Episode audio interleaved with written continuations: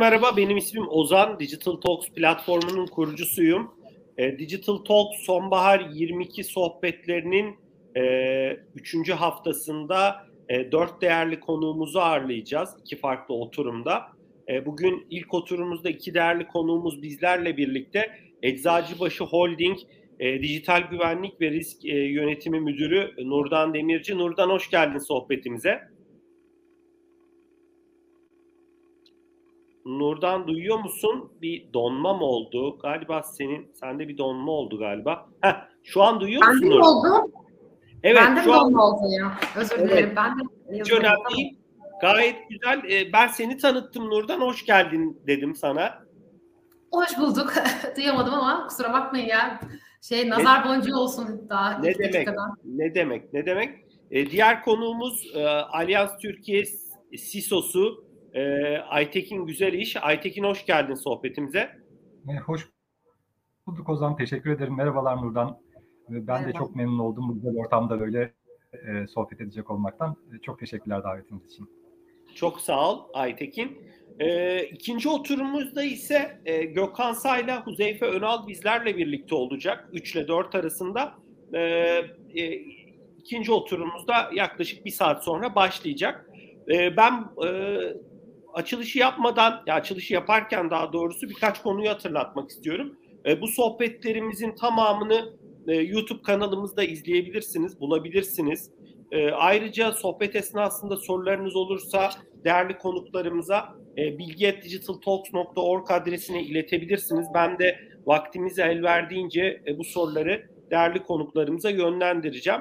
E, bu seride bizleri destekleyen değerli sponsorlarımız Türkiye İş Bankası, elmas sponsorlarımız Türkiye İş Bankası ve Visa'ya, e, platin sponsorlarımız Pegasus, Unilever ve Vivense'ye, altın sponsorumuz PET'e ve değerli yöneticilerine de teşekkür ediyorum. Ayrıca biz bu sohbetlerimizi podcast olarak da birkaç gün içerisinde bu sohbetimizi Spotify, Apple Podcast gibi platformlardan da sizlere ulaştıracağız.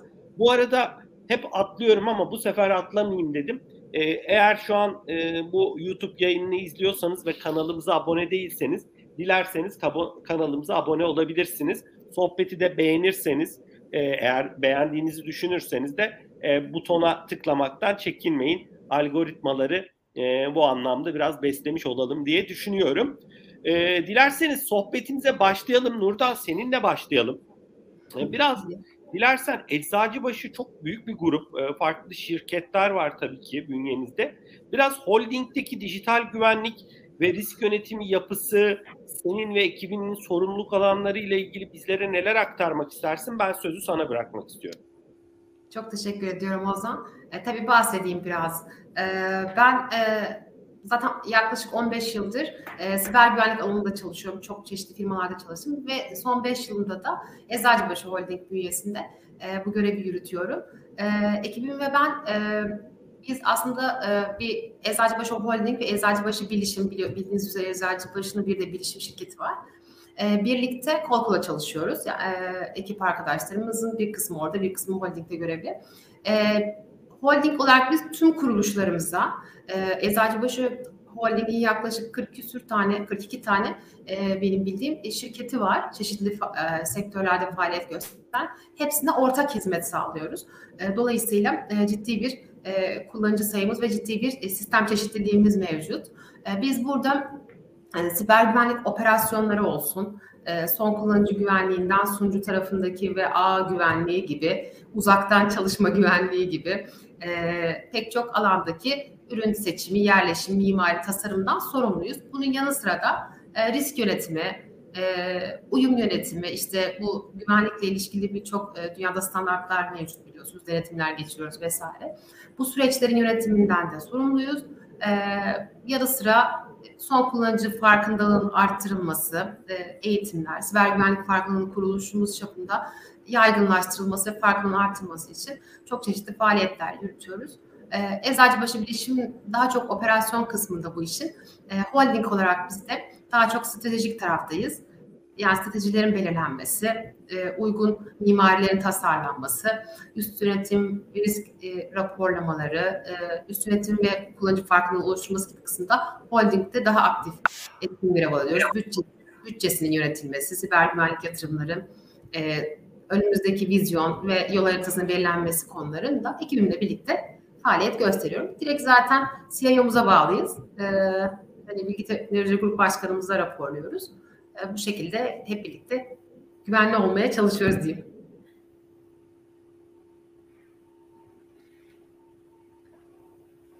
Ben alıyorum. Çok teşekkürler Nurdan. İlerleyen dakikalarda da e, derinlemesine farklı konulara giriyor olacağız. Bu ön giriş için ben çok teşekkür ediyorum. E, Aytekin dilersen seninle devam edelim. E, Alyans Türkiye'de senin ve ekibinin sorumluluk alanları ile ilgili e, bize bilgi verebilirsen e, çok sevinirim. Ben sözü sana bırakmak istiyorum. E, sende. Evet, teşekkürler Ozan. Ee, aslında biz de e, ne yapmaya çalışıyoruz baktığımızda bize emanet edilen bir sigortacılık verisi var aslında. Müşterilerimizin kişisel bilgileri olsun, sağlık verileri olsun. Onları en iyi anlamda korumaya çalışıyoruz aslında. Asıl gayretimiz, niyetimiz hep bu kapsamda. Yaptığımız çalışmaların ana kapsamı bu, hedefi. Peki bunu yaparken hani neler nelere dikkat ediyoruz, neleri kapsam alıyoruz diye sor, soracak olursanız hani biz bilgi güvenliği deyince direkt hani dışarıda konuştuğumuz arkadaşlarımızın aklına ilk ne gelir? Gizlilik gelir değil mi? Hani verinin gizliliği aslında.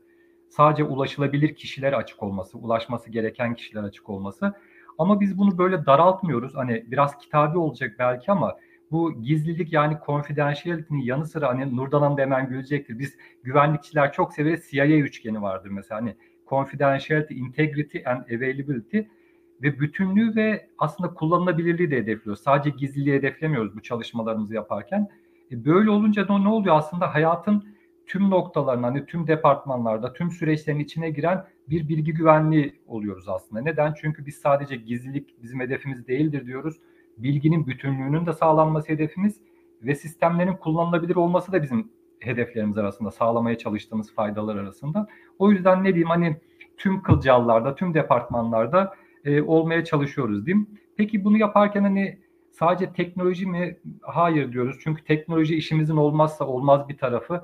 Ama yanına süreçleri ve insanı koymadan başarılı olamayacağımızı düşünüyoruz. Yeterli faydayı sağlayamayacağımızı. Teknolojinin yanı sıra hem süreçlerimizin e, güvenli olaraktan dizayn edilmesi, işletilmesi Nurdan da biraz değindi. E, bunun yanında insanı da göz ardı etmemek. İnsan devamlı değişen bir varlık. Hani onun farkındalığının arttırılması hem iş süreçlerinin güvenli yürütülmesinde hem de dışarıdan gelecek saldırıların en önemli atak vektörlerinden bir tanesi aslında ortalama saldırılar ki bizden sonraki session'da da arkadaşlar değinecektir. Ransomware'in en önemli yayılma noktalarından bir tanesi. Orada da kullanıcılarımızı, e, çalışanlarımızı bilinçlendirmeye çalışıyoruz ki bu hani teknoloji, insan ve süreci de e, oturtmuş olalım diye ben böyle kısaca yaptığımızı özetlemiş olayım. Çok teşekkürler Aytekin. Hakikaten de işin bütünlüğü ve e, o verinin bütünlüğü, bilginin bütünlüğü ve kullanılabilir oluyor olması da hakikaten çok önemli. Yani kullanılamadıktan, ilgili kişiler erişemedikten sonra da onun zaten çok bir anlamı e, yok zaten. Hani e, çok e, önemli bir noktaya temas ettin. Aslında güzel bir nokta da açtın Ozan şey aslında hani işimiz aslında bir puzzle yapmak gibi. Hani e, benim kızım mesela puzzle yapmayı çok sever büyük kızım. Puzzle'ı yapar ama sona geldiğinde bir parça eksik olursa insan mutsuz olur değil mi? O puzzle'dan aldığı bütün zevk uçuyor aslında. Emeği boşa gitmiş gibi oluyor. Evet. Güvenlik de aslında bir puzzle gibi baktığımızda ne diyeyim. Tüm parçaları bir arada tutmamız ve tam tutmamız gerekiyor. Bir parçanın eksikliği bizi üzebilir ve diğer parçalar yaparken aldığımız mutluluğu veya zevki hepsini bozacaktır. Ne diyeyim. O yüzden o senin de işaret etmeye çalıştığın bütüncül yaklaşım işimizin önemli bir parçası aslında. Hı hı. Çok teşekkürler. Ee, ben bu soruyu ikinize yöneltmek istiyorum. Malum e, yani pandemi ile birlikte pandemi süreci tabii ki hani şu an dünyada e, birçok coğrafyada etkisi azaldı. Türkiye'de de hayat normale döndü diyebiliriz. E, baktığımız zaman ama o süreçte 2-2,5 yıllık süreçte böyle birçok şirket hazırlıksız yakalanan kimi şirketler, mesela kimi perakendeciler hızlı bir şekilde uygulamalarını piyasaya çıkarttılar sonuçta e, mağaza kapalı hani o tarafa yatırım yapması lazım e, ve bir an önce e, belki de çok istenilen düzeyde hazırlığını yapamadan kimi şirketler belli e, lansmanlarını yaptılar. Tabii onun dışında hepimizin yaşadığı e, birçok şirket e, çalışanlarını e, ofislerin dışına evlere gönderdi. Evlerden çalışıyor. Şu an hala birçok şirkette öyle. Baktığımız zaman bu e, Allianz Türkiye gibi, Eczacıbaşı Holding gibi eminim sizin sektörde birçok dostunuz, arkadaşınız var. Bir de e, aslında bir dipnot daha açayım. Siber güvenlik sektöründe ben çok büyük bir dayanışmayı da görüyorum. Yani sektörden herkes galiba iletişim halinde. Sonuçta e, bu learninglerini birbirleriyle öğrendikleri bilgileri de paylaşıyor gibi. Doğal olarak biraz bu pandemi süreci siber güvenlikçilerin dünyasını nasıl etkiledi? Sizi nerelerde zorladı? Nerelerde belki uykusuz bıraktı? Biraz hayatınız e, nasıl değişti? Ve şirketlerin o kültürleri, siber güvenlik kültürleri nasıl değişti? E, biraz buradaki gözlemleriniz, sektörde duyduklarınız, e, çalıştığınız şirketlerde yaşadıklarınızı aktarırsanız çok sevinirim. Nurdan ben sözü sana bırakayım istersen seninle başlayalım. Tamam olur. Ee, tabii pandemi böyle bir anda e, patladı. Bence çok hazır yakalanan ben kimse olduğunu düşünmüyorum açıkçası. Yani böyle bir tabii geliyordu hafif hafif ama böyle bir şeyler olacak. E, belki işte kapanabiliriz falan ama bu kadar sert ve hızlı bir geçişi bence hiç kimse tahmin etmiyordu. E, bizim de yani bir anda tabii dünyamız değişti. Şimdi bir yani bir ev, bir ev var onu koruyorsunuz gibi düşünün. Hani kamera taktırıyorsunuz, işte kapıya alarm taktırıyorsunuz vesaire. Hırsız girmesi şöyle olmasın falan. E, ama ev yani evle sınırlı. Hani şimdi bizim de daha çok ofise geliyorlar. Ofisteki network'ümüz, ofis ağımız var. İşte işlerimiz belli bir rutinde yürüyor. E, ve standartlaşmış güvenlik önlemlerimizi tabii ki sürekli geliştirerek devam ediyorduk. Ama bir anda e, şöyle bir şey oldu. Hiç kimse ofise gelmiyor. Ama herkes bütün kritik uygulamalara erişmek istiyor. Çünkü e, işimizi yapamıyoruz. Çok da önemli bir şey var altında bir e, nasıl diyeyim e, elleri de çok güçlü arkadaşlarımızın. Evet işi yapamıyoruz diyorlar. E, biz güvençler böyle severiz. E, olmaz, hayır, çok riskli falan. E, öyle olunca tabii e, faaliyetlerimizi de bir şekilde devam ettirmemiz gerekiyor. Bir anda böyle topu kucağımızda bulduk açıkçası. E, burada hayatımız e, yani bence e, hem iş yapış şekli çok değişti ama bir, bir yandan da biz e, bir üretim odaklı bizim Eczacıbaşı Holding e, daha çok üretim odaklı bir e, kuruluş ve e, daha çok da B2B çalışıyoruz. Tabii ki B2C e, ve e-ticaret ortamlarımız vesaire de var ama daha çok B2B ağırlıklı diyeyim bizim faaliyetlerimiz. E, bu, bu taraftaki değişikliklerin yanı benim, benim için en büyük değişiklik kullanıcı tarafında oldu. Bir anda e, arkadaşlarımızın hepsi şöyle bir örnek vereyim. Bizim mesela işte VPN'le hepimiz işe bağlanıyoruz. 250 kişi falan gibi böyle bir ortalamamız, bir lisansımız vardı diyeyim. O böyle bir hafta geçti herkes eve gittiler. Bir baktık bir anda 3000 kişi anlık talepler 2500-3000'e ulaştı falan. Hemen altyapıda değişikliklerimiz oldu. Ee, bence en önemli şey bizim açımızdan bir hibrit çalışma ortamının güvenliğini sağlamak için biz ne yapacağız ve bu talebi nasıl karşılayacağız? Bizim ilk ilk açıkçası e, aksiyonlarımız bu yönde oldu. E, tabii e, burada kullanıcılarımızın dediği gibi bir, pek çok kritik uygulama bir anda erişmek istediler. Biz bunları nasıl güvenli yapabiliriz? E, son kullanıcılarımızı ağlara nasıl güvenli sokabiliriz? Onların bilgisayarlarını nasıl koruyabiliriz? Çünkü e, herkes kendi evinden, Wi-Fi'inden bağlanıyor. Belki kafelerden bağlanıyor vesaire. Bunları nasıl buradan oluşabilecek e, tehditleri, riskleri biz ağımızı nasıl koruruz, e, faaliyetlerimizi, sistemlerimizi nasıl koruyabiliriz? Bunlara çok odaklandık.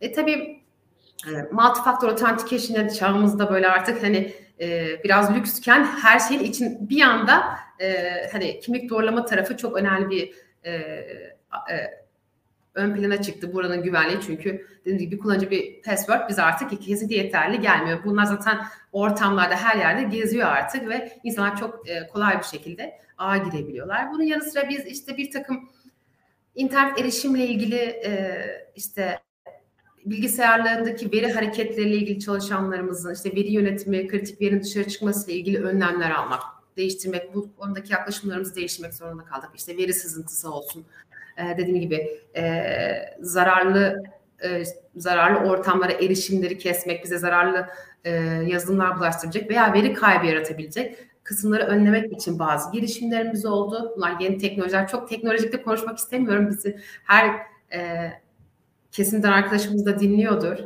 E, yani zaman zaman konuşabilirsin Nurdan. Bizce bir sakıncası yok yani hani. Yani tabii bu yani çok yaygınlaştı. Bulut tabanlı güvenlik önlemleri tabii ki çok ön plana çıktı. Çünkü artık kullanıcılarımız e, evlerinde çoğunlukla ve bu yeni bu geçiş ilk başta biz bunu geçici bir şey olarak tabii bir algılamıştık. Sonra hemen hızlı çok güzel alıştık. Dedik ki ya bu hibrit çalışmayla da her şey halloluyormuş. E, konforlu da trafiğe girmiyorsun filan sabah. E, böyle de güzelmiş deyip e, bir de bir çalışma standartımız oluşunca özellikle olabilecek meslekler için tabii ki e, bu bu e, yatırımlar kalıcı hale dönüştü e, güvenlik anlamında. Tabii son kullanıcı farkındalığı yine ben burada değinmek istiyorum tekrardan. Çok çok önemli bir nokta haline geldi çünkü e, burada çalışanlarımızın olası riskleri işte olabilecek e, aldatma mailleri işte şifre soran vesaire bunlara karşı nasıl uyanık olmaları gerektiği nasıl bir hangi veriler e, dışarıya paylaşılabilir hangileri e-postayla verilebilir veya işte sorulur mu sorulmaz mı hani bu genel kültür gibi artık artık banka lütfen siz arayan kişilere şifrenizi paylaşmayın falan gibi bir hale geldi. E, dolayısıyla kullanıcı farkındalığına çok odaklandık. Dediğim gibi bulut teknolojilerinden hibrit proxy dediğimiz işte internet erişimlerini e, kurum dışı ağlarda da kontrol altına alabileceğimiz e, teknolojimizi yaygınlaştırdık. İşte Kezbi denilen işte yine böyle bulutta veri paylaşımlarının izlenebilirliğini sağlayan e, teknolojilerde yatırım yaptık. E, teknoloji yatırımlarının yanı sıra çok önemli bir konuda zaten biz hani şimdi dedim ya bir evle sınırlıyken o e, sınırlar kalktı. Yani alan sınırsız olunca e, sadece kısıtlamalarla sadece hani protection kısmıyla e, zaten bu konuyu halletmemizin imkanı yok. Çünkü bir yerden de e, iş faaliyetlerimizi sürdürmek istiyoruz. Bu anlamda izleme faaliyetleri de çok ön plana çıktığını düşünüyorum. Yani izleme ve response instant response dediğimiz hani bir sıkıntı varsa hızlı bir şekilde bunu fark edip olabildiğince uçtan önce izlenebilir e, sun, bir ağ yapısı ve hani uygulamaların ve e, kullanıcılarımızın izlenebilir ortamlarını sağlamak ve bir sıkıntı görüyorsak bunu hızlı bir şekilde müdahale edebilmek bence böyle hani katı kurallar koyup sınırlamaktan da birazcık daha hani ikinci plan olan bir şeyken daha ön plana çıktı. Çünkü dediğim gibi her şeyi e, kısıtlayarak e, bunu e, bu şekilde hani kurulun son kullanıcılarımızı memnun edemeyeceğimizi zaten hepimiz biliyoruz. E, bu da çok önemli. Çalışan arkadaşlarımızı da sıkmadan onlara güvenliği sağlayabilmek, onlara da rahat bir ortam, konforlu bir çalışma ortamı sağlayabilmek. Dolayısıyla e, benim aklıma hani şimdi bunlar geliyor. Biz hani e, bayağı bir hayatımız değişti ama şu an yeni normalimiz olduğu için dediğim gibi şu anda da normal hayatımız ve değişen dünyaya uyum sağlamak gibi pandemiyi aşan bir süreç oldu bizim için. Çok teşekkürler Nurdan. Ee, eminim sizlerin de yani siber güvenlik senin ve ekibinin de gelişimine, yeni şeyler öğrenmesine çok katkı sağlamıştır. Ee, sonuçta o yaptığınız yatırımlar da daha kalıcı hale geldi. Daha e, uzun vadeli planların içine dahil edildi diye anlıyorum sanki. Kesinlikle evet. Aha. Aytekin dilersen senin yorumlarını alalım bu konuda. Evet, tabii ki Ozan şey hani bazen anketler yapılıyor araştırmalar şirketinizde dijitalleşmeyi kim destekliyor? Ana sponsoru kim? Hangi C-level destekliyor diye. Bir şey diyoruz yani e, dijitalleşmenin en büyük sponsoru olan C-level Covid oldu. O da C ile başlıyor. Çok hızlı dijitalleştirdi bizi gerçekten hani. Ama bu dijitalleşme bize neler getirdi? Nurdan'ın da bahsettiği risklerle beraber geldi. Biz hani şey diyorduk evet hani ben kendim adıma hani konuşmayayım bir sektördeki arkadaşlarla hepimiz adına da konuşayım. Bu bize çok büyük riskler getirecek diyorduk. Çünkü hani e, çok hızlı geçiş oldu uzaktan çalışmaya ki bunu nerede gördük? Geçtiğimiz bu senenin başında açıklanan bir araştırma raporunda ortaya çıktı. 2020 yılında güzel reputable bir araştırmada hani ben güveniyorum ve çok saygı duyuyorum sonuçlarına. 2020 e, yılında dünya üzerinde gerçekleşen ortalama veri maliyetin 3.86 milyon dolar olarak hesaplanmıştı. Kamuya açıklanmış veri sınıfı maliyeti. 2021 yılına geldiğimizde bu 4.24 milyon dolara yükseldi ki araştırma 17 yıldır yapılıyordu. 17 yılın zirvesine ulaşmış oldu ki en büyük faktör uzaktan çalışma deniyordu ki e, gruplara da ayırmışlar. Uzaktan çalışmanın faktör olduğu şirketlerde ortalama 1 milyon dolar daha fazla veri sınıfının maliyeti. Hani bu bizim hani güvenlikçi ellerin, güvenlikçi arkadaşların korktuğu olay aslında gerçekleşmiş oldu. Bu uzaktan çalışma bizim gerçekten risklerimize ve gerçekleşen maliyetimize yansıdı baktığımızda hani. Biz peki ne yaptık buradan? Ben e, genel hani sektör adına da konuşmuş olayım.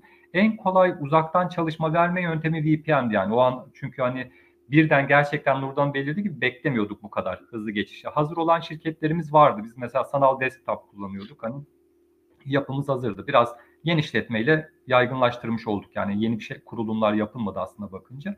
Fakat VPN çok kuruldu. Hani biz eskiden VPN'i nasıl verirdik? Hani en az yetki prensibiyle vermeye çalışırdık. Bir sürü onaya düşerdi. Talep eden kişinin üst yöneticisi, güvenlik, teknik vesaire öyle kolay değildi VPN'i açmak. Çünkü eski hani kale yapısında bir güvenlik sistemimiz vardı. Orta çağdaki kaleler gibi ama VPN neydi? Girişleri sınırlıydı değil mi? Kapıları doğu kapısı, batı kapısı, kuzey kapısı. Ama VPN'le ne yaptık aslında? Her VPN kuran bir tane iple halat attı kaleye. Asma köprü kurdu aslında. Her VPN açan bir tane asma köprü kurdu o muhkem kalemize, bizim güvenli dediğimiz, zannettiğimiz kalemize. Onun için ne oldu? Haftalarca arkadaşlar kamyon kamyon VPN kurdu şirketler. Ben öyle diyorum kamyon kamyon ve inanır mısınız hiçbir onay yetkisi olmadan kuran arkadaşlar oldu. İtiraf ediyorlar. Diyorlar, ya, o kadar hızlıydı ki patron yarın herkese aç dedi diyor. Verdik diyor. Hani o otobanı açtık diyor insanlara VPN'le kurduk. Evet hani burada en önemli şey multi-factor authentication çıktı. Çünkü neden? Kullanıcılar çok önemliydi. Bir kaptırdı mı benim arkadaşım gibi içeride saldırganlar. Kullanıcı adı ve şifresini bir kaptırdı mı? Multi, sonradan geldi önlemler. Hani önce bir kam, şey otobanı açalım sonra da sıkılaştıralım şeklinde yaptı çok firma. Çünkü o hani biraz da e, ne diyeyim iş baskısıyla diyelim işi kaçırmamak, e, sürdürebilmek niyetiyle. O yüzden hani o zaman VPN'di. Bugün ZTN'ye geçiş var. Hani e, hepsi sonuçta uzaktan bağlantı teknolojileri. SASEV olur ama fark etmez. Bizim yapmamız gereken ne? Benim hani en az yetki prensibiyle e, kendi kullanıcılarım, çalışanlarımız sadece ulaşması gerektikleri yerlere ulaştırmak aslında. Çünkü Hı-hı. fazla yetki her yerde hani benim arkadaşım da olsa tehlikeli ki birinin kötü ele geçeceğini düşünürsek.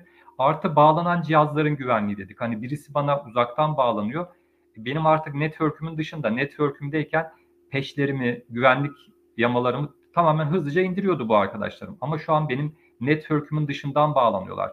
Kendi cihazlarıyla da bağlanıyor olabilirler izin veren arkadaşlar var. Biyot bağlanma izin veren arkadaşlar. Peki bu bağlanan cihazların veya vendorlarımız var. Hani vendorların cihazlarının güvenliği ne olacak? Çünkü bana o halatlarla kaleme atıyor. Küçük asma köprüler kuruyor. O köprüden zararlar bana doğru gelebilir. Benden kaçırdığını dışarı doğru akıtabilir veri olaraktan. O peki o bağlanan uç noktaların güvenliği öne çıktı. Postür kontrolü öne çıktı. Karşı tarafın security'sini kontrol etmemiz lazım. Yani işletme, e, işletim sistemi güncel mi? Son yamaları yüklenmiş mi? Antivirüsü var mı? E, full scan yapılmış mı? Vesaire vesaire bunlara bakmamız gerekti ki hala gerekiyor. Hani bakmayan arkadaşlar için neden diyecekseniz biz mesela yıllar önce bunu devreye aldığımızda bize VPN'le gelecek vendorlarımız için hani e, bu host kontrolü devreye aldığımızda bana şu senin sistemin güncel olması lazım, antivirüs olması lazım dediğimizde birçok vendorımızda antivirüs olmadığını gördük. Antivirüs olmadığı için bağlanamadı bana bilgisayarına. Şoklardaydık yani hani antivirüs 40 yıl öncesinin teknolojisi. Biz hani küçükken oynarken o zaman hani şeydi. Antivirüs icat edilmişti. Hala da basic bir teknoloji. Her şeyin çözümü değil ama bunu gördük mesela ama düzeldi bunlar. Hani biraz daha düşünmeye fırsat olunca bu uzaktan bağlantılar vesaire e, biraz daha toparlandı diye düşünüyorum.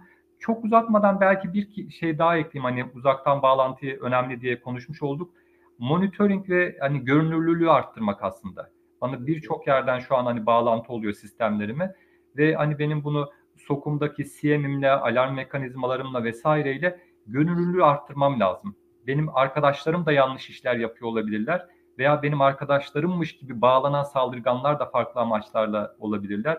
Onun için hani SOC Security Operation Center tarafındaki alarmlarımda, CM yapımdaki alarmlarımda vesaire Bunları da görünürlüğü e, yüksek tutmamız gerekiyor. Değişen şartlara göre de revize etmemiz gerekiyor. Sonuçta hani şartlar değişti o tarafı da e, revize etmemiz gerekiyor diye düşünüyorum.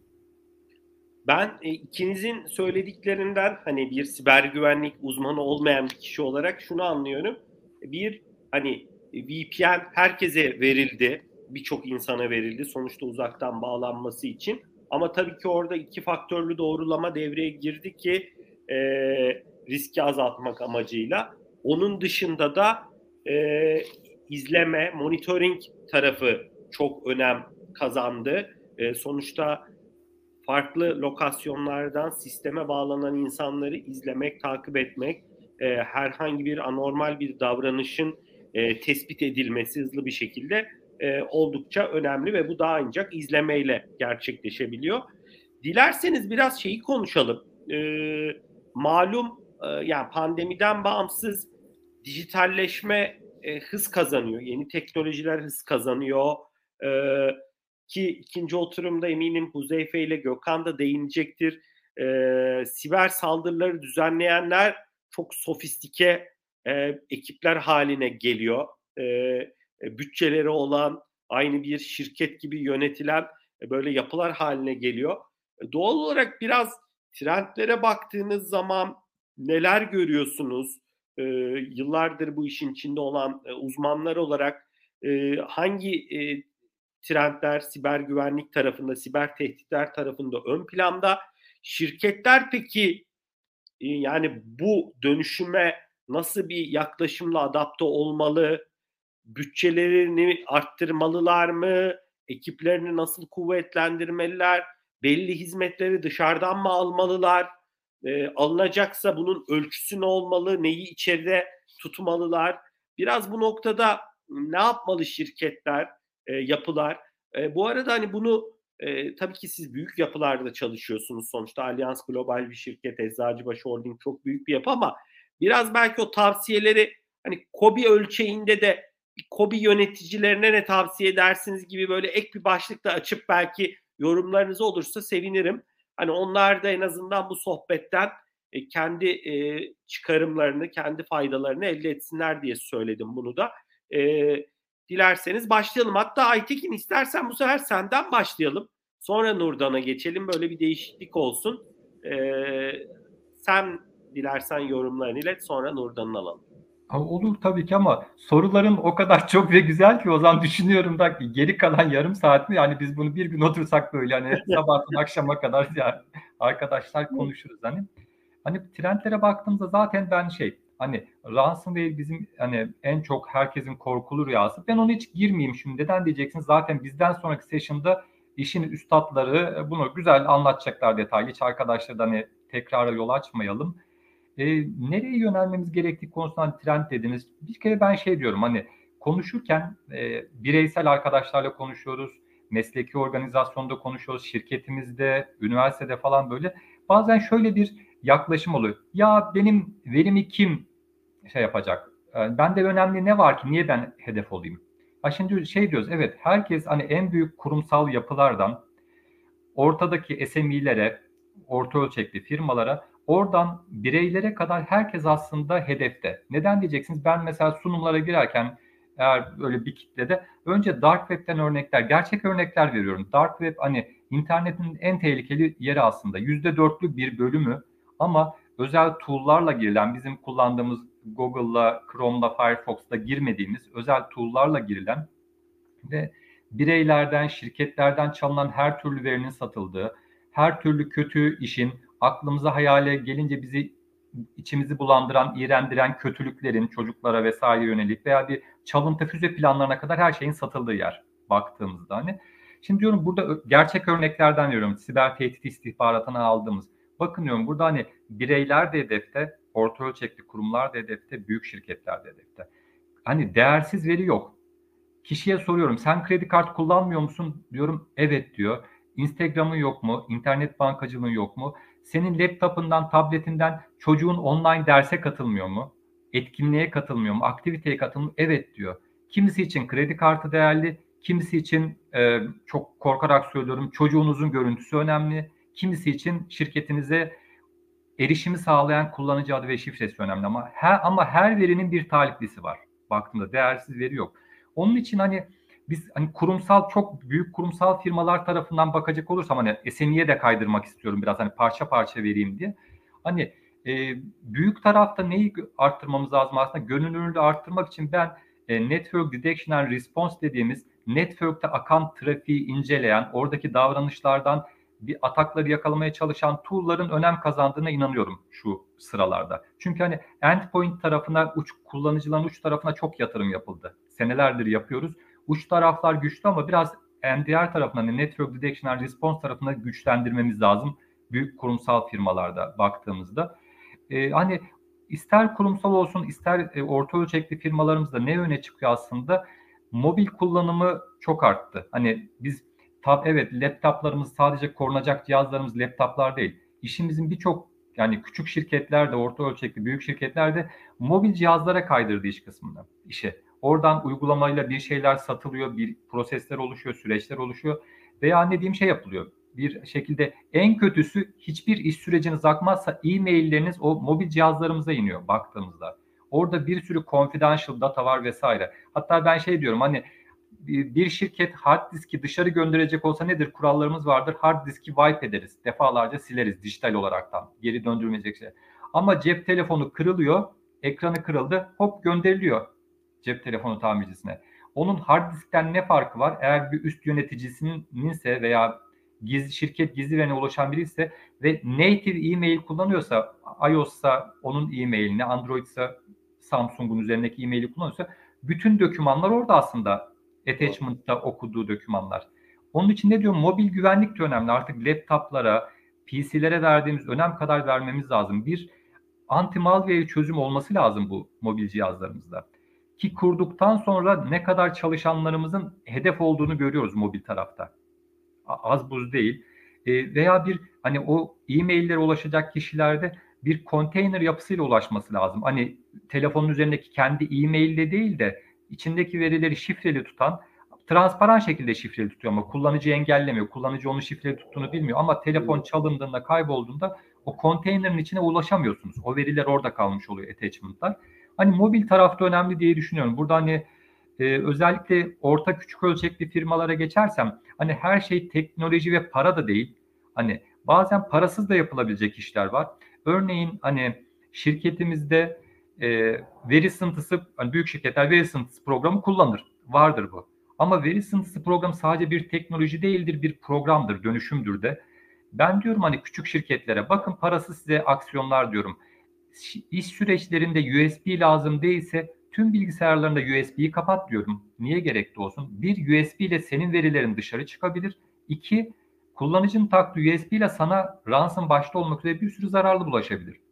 Eğer senin işin cloud dosya paylaşım sitelerine, file sharing sitelerine vesaire özel e-maillere gitmeyi gerektirmiyorsa onları kapat diyorum. Kullanıcıların file sharing sitelerine gitmesinler. Kurumsal şirkete şey diyoruz hani az önce Nurdan çok güzel dedi. Kezbi dedi cloud cloud'u visibility arttırmak için görünürlüğü değil mi? Orada Cloud Access Security Broker'la cloud'u gözlemleme ve kontrol için. Ama küçük şirketimiz bunu yapamayacak. Ne diyoruz? Kullanmıyorsan kapat orayı. Evet yani sızıntıyı engellersin. Yani bazen kapatmak da çözümdür. Hani eğer ihtiyacın yoksa, süreci ona göre dizayn ediyorsak. Hani e, her harekette paraya ihtiyaç yok hani baktığımızda. Artı neler olabilir mesela hani şey düşünüyorum. E, tüm e, küçük şirketler için de geçerli, büyük şirketler için geçerli. Kullanıcılarımıza o işledikleri verinin önemini anlatmamız lazım bizim için veya o verinin sahipleri için. Hani ki herkes önemini anlatsın ki interneti ve o veriyi o sorumluluk duygusu içinde kullanalım. Hani e, ben hani evime göndereyim de Yahoo mail adresime göndereyim bu Excel dosya üzerinde çalışayım diye 5000 müşterisini atmasın insanlar dışarı. Yahoo'ya, Gmail'e gönderip evde çalışıp da kendi bilgisayarına indirmesin. Hani biraz da şey orada insan boyutu da önemli. Evet teknolojiyle bir yere kadar hani şart olmazsa olmaz ama insanı da bilincini de arttırmak lazım orada diye düşünüyorum. Belki Nurdan'a da söz hakkı vereyim. Hani biraz aynen. Sonra aynen senin de aklına gelirse yeni eklemeler yaparsın. E, Nurdan evet söz sende. Vallahi Aytekin çok güzel anlattı. Özellikle e, bir, biraz daha daha küçük işletmeler için de güzel tiyolar verdi. Ben birazcık da büyük hani çok kurumsal taraftaki e, özellikle trendlerden de bahsetmek isterim. E, aslında e, hani security trend diye bir şey yok. E, iş business ve teknoloji trendi nereye gidiyorsa biz de onun peşinden koşarak oraların güvenliğini sağlamaya gidiyoruz. Öyle söyleyeyim. Hortum elimizde oralara gidiyoruz biz de. Dolayısıyla e, aslında iş nereye gidiyor? Aslında teknoloji bunu nasıl destekliyor? Biz de bunu nasıl e, yakalayabiliriz diye baktığımızda e, zaten e, hani özellikle e, mesela artık e, hani nesnelerin interneti diye bir e, şeyimiz var biliyorsunuz e, olayımız ve sensörler, buradan veriler toplama, kendi kendine karar veren sistemler ve bu sistemlerle işte otomatik bir takım e, işte akıllı evler, akıllı arabalar e, vesaire, akıllı programlar her şey e, böyle veri toplama ve cevaplama üzerine kurulunca e, ve bu sensör teknolojisi IoT dediğimiz e, nesnelerin internet IoT dediğimiz kısım mesela çok ön planda e, ve IoT tabii ki bu kadar çok hani bilgi paylaşımı arttıkça nesneler arasında tabii ki bunların güvenliğiyle ilgili konuların ben çok ön planda olacağını düşünüyorum. Yine üretim odaklı ortamlarda e, üretim ortamlarının güvenliğiyle işte bilgi teknolojilerinin yani OT deniliyor, operasyonel teknolojiler ve IT. Bunun, e, OT ve IT arasında işte bir takım farklı dizayn ve e, teknolojik e, kullanılan sistem farklılıkları vardır. Bunların bunları güvenli şekilde konuşturabilecek ortamlar kurmak, bunların risklerini kendi içlerinde tutarak atak yüzeyimizi azaltacak e, ortamlar kurmak. Bunun işte IoT security, OT security deniyor. Mesela bu konu e, gerçekten çok e, önemli bir konu ve hani günümüzde e, şu anda e, bizim gibi hani bu e, üretim odaklı ve e, bu, bu şekilde veri toplayan şirketlerde çok önemli bir konu. Çünkü bu, e, konuştuğumuz ransom ataklarının birçoğu zaten biraz onu da açmak istiyorum. Muhakkak bahsedeceklerdi ama ransom dediğimiz konu fidye saldırıları biliyorsunuz. Bunun farkı nedir? Şimdi e, bir e, hedef odaklı saldırılarda daha çok veri veri kaçırma, bu veriyi işte ifşa etme veya direkt finansallara odaklanıp para kaçırma. İşte bankalara saldırıp bir açıklarını bulup kendilerine transfer edip filan gibi. Daha bunlar bildiğimiz standart saldırı şekilleriydi. Bir de sonradan bir ransomware çıktı. Bu ransomware'da da e, konu şöyle ilerliyor. E, bir daha çok bir son kullanıcıyla başlayıp e, sistem network'e girip burada öğrenip içerideki konuşmaya sistem nasıl yürüyor işleri öğrenip burada e, tüm ağ e, etki edebilecek bir takım yet, özel yetki hakları elde ederek tüm ağdaki veriyi şifreli, şifreliyorlar. Bu şifreli verilerinde e, siz iş yapamaz hale geliyor çünkü sistemler çalışmıyor. Tüm veri tabanlarınız vesaire şifrelenmiş durumda. Dolayısıyla siz işe devam edebilmeniz, sistemler tekrar çalışıyor olmanız için sizden fidye istiyorlar. Diyorlar ki biz size bunun decryption key'ini verelim ki e, hani tekrar hayatınıza dönün. Burada backup'larınız falan yoksa tabii mahvoluyorsunuz. Çünkü yani iyi değilse veya backup'larınız da ulaşılmışsa bir şekilde gerçekten de hani faaliyetleriniz durabilecek noktaya gelebilir. Çok e, gerçekten e, şey işletmelerin korkulu rüyası.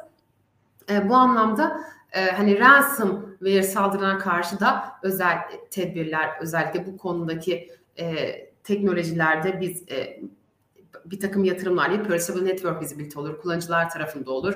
E, daha çok aslında e, security transfer SAS dediğiniz siz e, Aytekin de bahsetti. İşte böyle daha çok uçtan uca birbiriyle entegre konuşan mimarlerin e, ol, olduğu e, yeni teknolojiler şu anda çok e, popüler. E, bunun yanı sıra zaten işletmelerin e, genel anlamda hem e, operasyonel yüklerini azaltmak hem maliyet etkin çözümler olduğu için daha çok artık buluta yöneliyor biliyorsunuz. Bulut tabanlı çözümlere yöneliyor. Çünkü bulut pek çok avantaj sağlıyor maliyet ve operasyon anlamında işletmelere. E, buluta çıktığımızda bambaşka bir ortam. E, bulut ortamlarını hani bulutta verilerimiz gezerken bunların güvenliğini nasıl sağlarız? Bulut teknolojilerine ilişkin güvenlik çözümlerini ben şu anda yine çok popüler olduğunu düşünüyorum. Bunun yanı sıra işte son kullanıcı tarafında zaten e, devamlı geliştirmek zorundayız. Çünkü bir şekilde verimizi açtığımız uç noktalarımız e, her zaman e, yani geçmişten günümüze kadar çok önemli bir noktaydı e, son kullanıcıları. Bu, bu anlamda da şimdi yeni teknolojiler var dediğim gibi tekrar işte Zero Trust dediğimiz hani son kullanıcının olduğuna emin hani onun bağlı olduğuna emin ol yaklaşımıyla dolayısıyla hani güvenme sürekli işte check et yani bu kullanıcı doğru kullanıcı doğru yere bağlanıyor mu gibi. E, bu tarz teknolojilerimiz, Zero Trust dediğimiz teknolojilerimizi e, şu anda biz biraz deneylemeye başladık ve, e, ve katıldığım konferanslarda çok e, sık ön plana çıkan başlıklardan birisi. Bir de son olarak şeyden özellikle bahsetmek istiyorum. Bence otomasyonu özellikle bizim bahsettiğimiz izleme kısmında veririz. Yani izleme ve e, yanıt vermediğim hani bir olumsuz bir durum oldu bunlara hani otomatik yanıtlar oluşturma. Bir kullanıcıdan şu, şu takım işte loglar geliyor veya işte şüpheli bir durum var.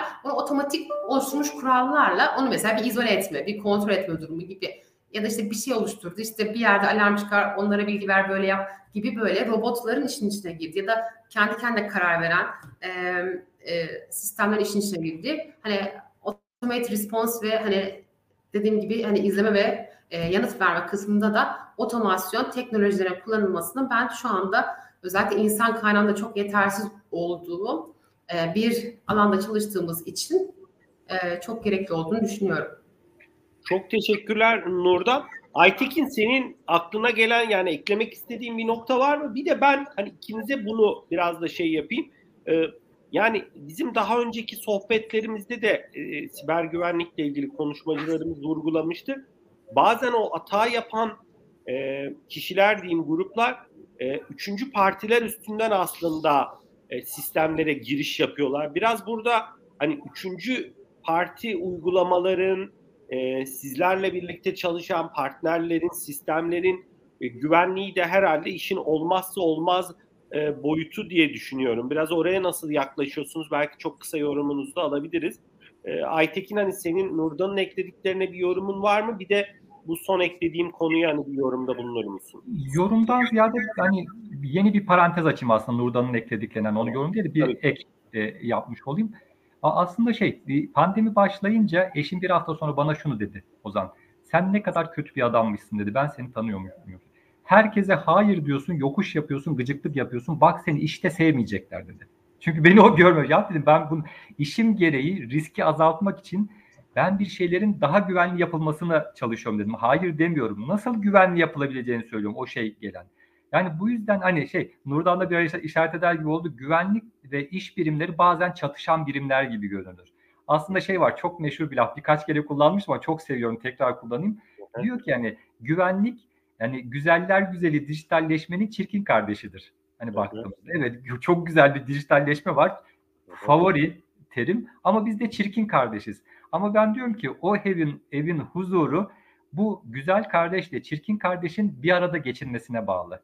Geçinecekler ki o dijitalleşme güvenli olacak ve güvenli bir şekilde kar oluşturacağız, işimizi yapacağız. Yoksa hani güvensiz bir iş hepimizi üzecektir. Sadece güvenlikçileri üzmeyecek böyle. O yüzden hani en baştan itibaren hani Nurdan'ın işaret ettiği, benim söylemeye çalıştığım konular aslında en baştan itibaren e, iş birimleriyle birlikte hareket etmek lazım. Bizi paydaşınız görün diyoruz. Hani en baştan yeni bir projeye başlanıyor. Yeni bir satın alma yapıyorsunuz. Yeni bir süreç dizayn ediyorsunuz. Gelin birlikte oturalım onu güvenli yapalım. Çünkü hani baştan yapılmayan şeyler sonra bize daha e, pahalı olaraktan dönüyor. World Economic Forum her sene biliyorsun o zaman şeyler Nurdan hani anketler yayınlanıyor. Bu seneki risk raporunda şöyle bir şey sormuşlar. Önümüzdeki iki yılda güvenlikle ilgili nelerin etkileyeceğini düşünüyorsunuz? En önemli faktörler ne olacak? Business'a da sormuşlar, güvenlikçilere de sormuşlar. Align oldukları, en çok align oldukları bir pointle, yüzde bir farkla align oldukları, en çok align oldukları nokta ne biliyor musunuz? Dijitalleşme demişler. Çünkü hani iş birimi için de çok önemli yeni fırsatlar. Biz de ekmeğimizi oradan yiyoruz. Bizim için de çok önemli. Güvenlikçiler de ekmeğimizi oradan yiyoruz. Artı güvenlikçiler için çok önemli o dijitalleşmeyi güvenli yolda sağlamak. Hani teknolojiye de yatırım yapacağız sürece de insana da.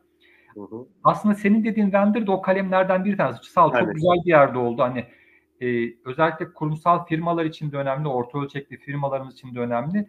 Hani şey Edebani'nin Osman Bey'e nasihatında şey der hani oğul der hani hani insanı yaşat ki devlet yaşasın der. Hani orada da şey vendor'ını yaşat ki sen yaşa.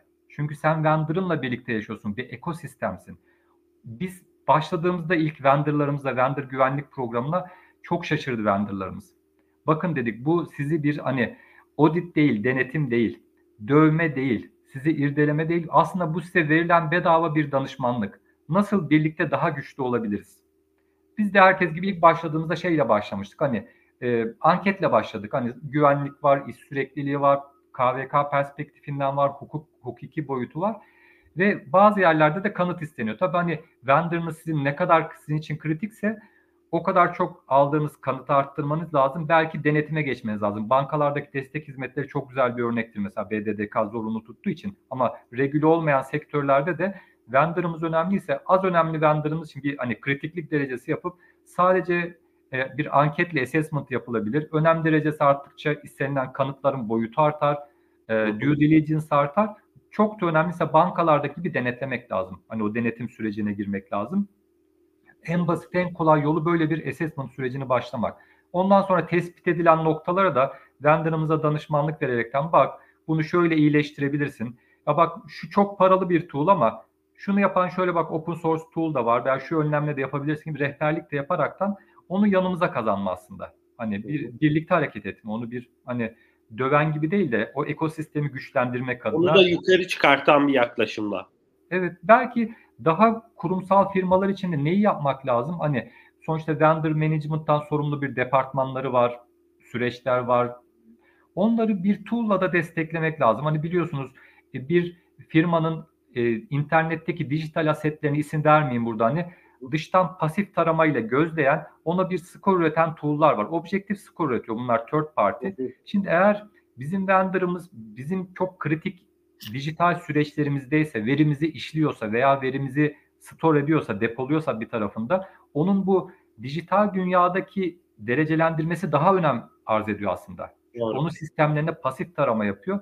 Onun da belki bu skor sistemine dahil ederekten onların bulgularını da üretiyor. O bulgulara vendor'ımızla paylaşıp takip edilmesini, gerçekleştirilmesini sağlamak, onun da zaman içinde gelişimini takip etmek iyi veya kötü yönde ben fayda sağlar diye düşünüyorum. Tabii bu biraz daha parasal boyutu var. Daha kurumsal firmalar için olacaktır.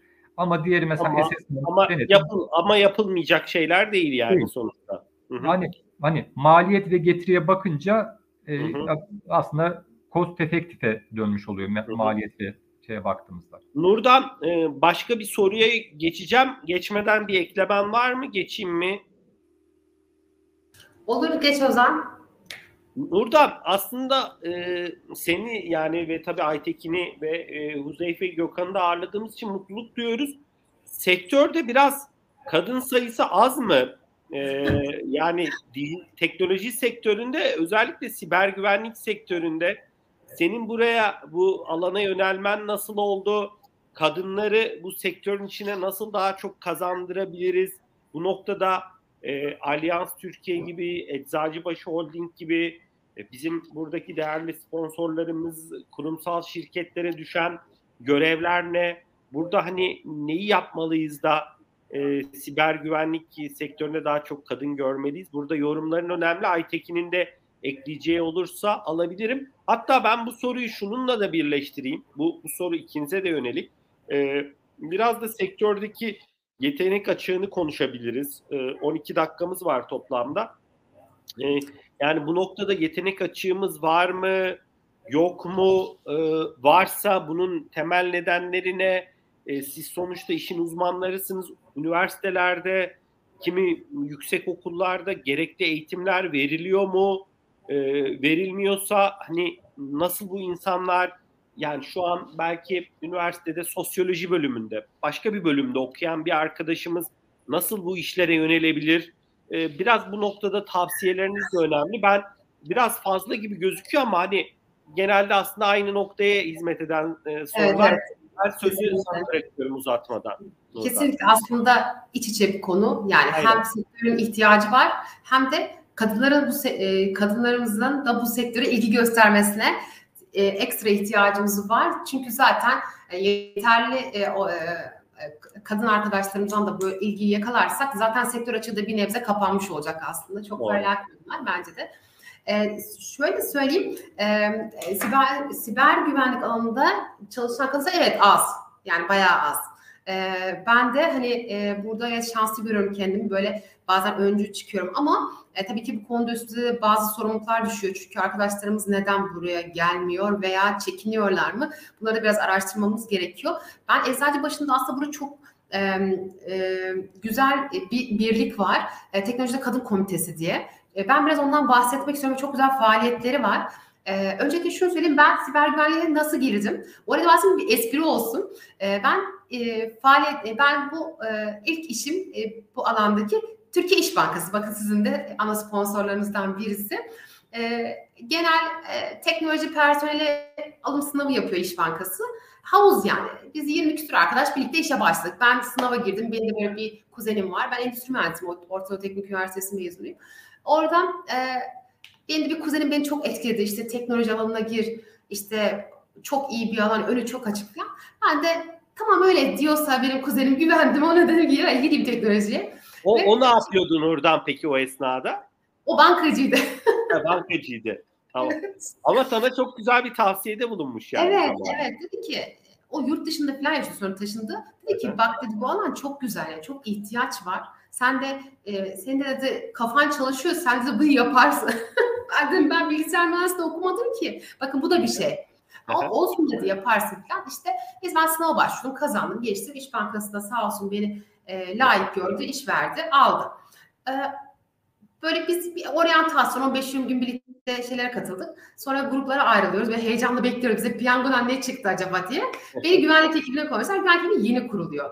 Bakın e, İş Bankası gibi çok e, köklü bir e, hani firma siber güvenliğin çok önemli olduğu bankacılık sektörü ilk uyanan sektörlerden birisi siber güvenlik konusunda ilk adımlar atan e, bank, bir de regülasyonları tabii BDK vesairenin etkisiydi. Zaten bankacılık sektörü. Hı hı. E, 15 yıl öncesinde bu ilk kuruluyordu bu birim kendi adına. Tabii ki faaliyetler çeşitli birimlere dağılmış olarak ilerliyordu ama bir departman olma şeyi o zaman başlamıştı. Ben de ilk e, şey ve kısmet dilerdenim. Ya dedim benim şansıma da güvenlik çıktı. Üzüldüm. Değiştirebilir miyim diye uğraştım. Yazılımcı olmak istiyorum ben. İşte falan diye. Ondan sonra çünkü ben de bilmiyordum. Sonra da şimdi daha önce İş Bankası arkadaşlarımla yazışmalarım oldu şimdi. Ya ne iyi eğitmişsin. Bir, aynı gruptaydık. O değiştirmişti. Bak görüyor musun işte böyle böyle ilerledin falan diye. Gerçekten de e, e, ben, benim için büyük bir şans oldu. Çünkü e, yetişmiş in, e, insan kaynağının çok az olduğu bir alanda e, kendimi çok ilerletme fırsatı buldum. E, çok güzel fırsatlar elime geçti. Bu anlamda hani e, ama burada şunu söyleyeyim bir kadın olarak e, hem e, hani bilgisayar mühendisi okuyanlar sadece teknoloji alanında çalıştırabilmiş gibi bir ön yargım vardı. Hani yapamam gibi geliyordu. Bu erkeklerde sanırım daha düşük bir oranmış. Yani kadınlar bir şey yüzde seksen biliyor olmazsa o işe girmiyorlarmış.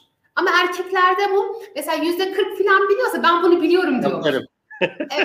Bunların çok detaycılık ve mükemmelliyetçilik bakış açıları, beynin Doğru. fazla farklı çalışıyor. Bu bilimsel bir şey gerçekten. Hani espri olarak söylemiyorum. E, bu şekilde olduğu için bence kadınlar biraz korkuyor, biraz çekiniyor olabilir yani yapmak anlamında. İlla bilgisayar mühendisi veya bunu Burada Hı. Nurdan çok somut bir soru sorayım. Yani sen şu an ekibine e, yeni mezun arkadaş alıyorsun diyelim. Yani rahatlıkla da e, farklı bölümlerden insanlar alabilir misin? İstatistik mezunu diyelim mesela.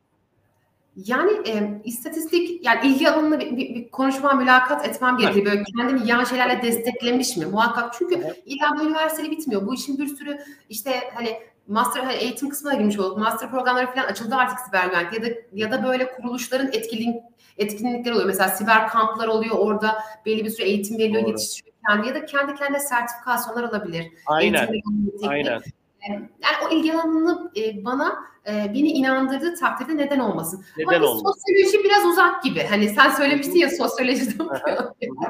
o biraz Evet uzak. Biraz, biraz matematik, abarttım orada. Ama biraz yani bunu da biraz bizi dinleyen kişiler için de yani ileride dinleyecek. Yani sonuçta o kişi e, eğitim hayatı boyunca farklı online eğitimler, farklı sertifika programları, edX'tir vesaire. Yani bu konuda hakikaten ilgili olduğunu sana gösterirse ve Aytekin'e, Aytekin de eminim Evet. bahsedecek. Sonuçta siz e, niye ekibinize kabul etmeyesiniz diye algılıyorum ben.